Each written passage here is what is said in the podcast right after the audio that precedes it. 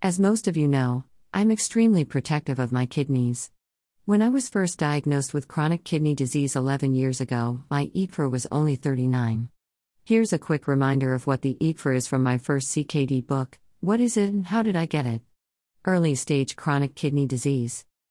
GFR, glomerular filtration rate. If there is a lowercase e before the term, it means estimated glomerular filtration rate, which determines both the stage of kidney disease and how well the kidneys are functioning.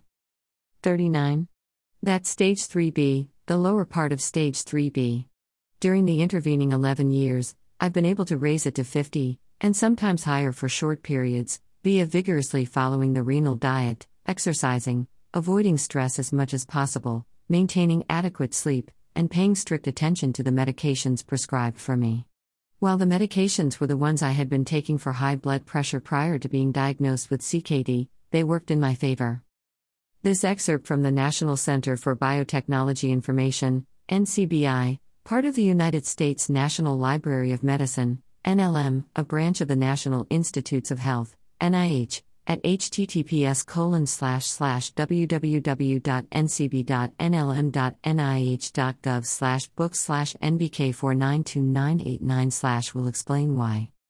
The decision of whether to reduce blood pressure levels in someone who has chronic kidney disease will depend on how high their blood pressure is when untreated, whether they have diabetes, and how much protein is in their urine, albumin level.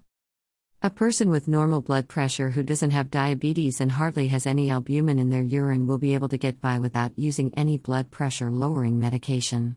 But people who have high blood pressure, diabetes, or high levels of albumin in their urine are advised to have treatment with ACE inhibitors, angiotensin converting enzyme inhibitors, or SARTANs, angiotensin receptor blockers.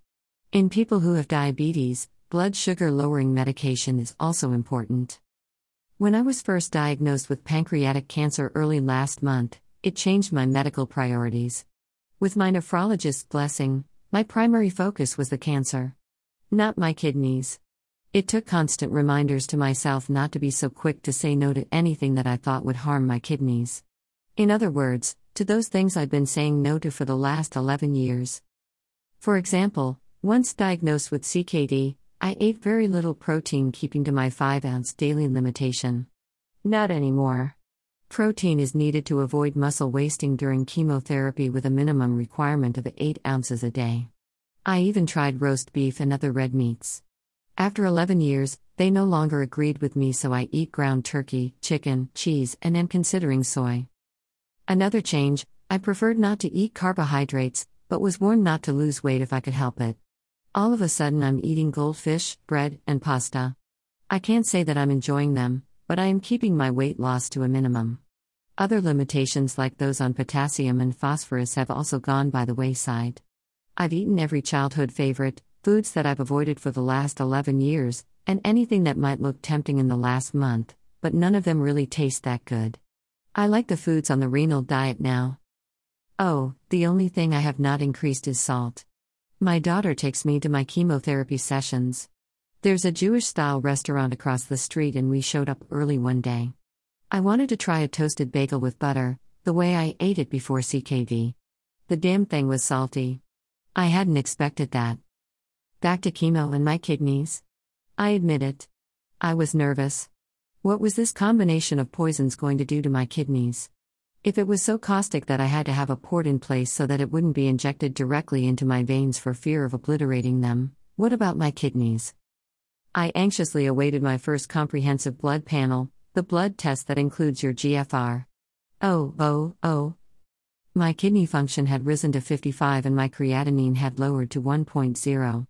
Let me explain just how good this was. A GFR of 55 is the higher part of stage 3A. 60 is where stage 2 of CKD begins. My kidneys were functioning better on chemo. And the creatinine? Let's get a quick definition of that first. According to the National Institute of Diabetes and Digestive and Kidney Diseases at https colon slash slash www.nit.nih.gov slash health information slash kidney disease slash chronic kidney disease CKD slash test diagnosis. Creatinine Creatinine is a waste product from the normal breakdown of muscles in your body. Your kidneys remove creatinine from your blood. Providers use the amount of creatinine in your blood to estimate your GFR. As kidney disease gets worse, the level of creatinine goes up. Yet, mine went down. How? I asked, and it was explained that all the hydration used to clear my veins of the caustic chemotherapy had worked this magic. I had two hours of hydration before the chemotherapy itself, two hours afterward, and another two hours the next day. My kidneys had never been this hydrated. But wait, there's more. I have diabetes. The pancreas is the organ that produces insulin. Could my diabetes be from the tumor blocking the production of insulin by my pancreas? I truly don't know, but my glucose level is within the standard range for the first time since I've been diagnosed with diabetes. Would I recommend chemotherapy to raise your GFR and lower your creatinine and your glucose level? Of course not. But I am feeling so very lucky that my kidneys are not coming to any harm during the chemotherapy necessary to save my life.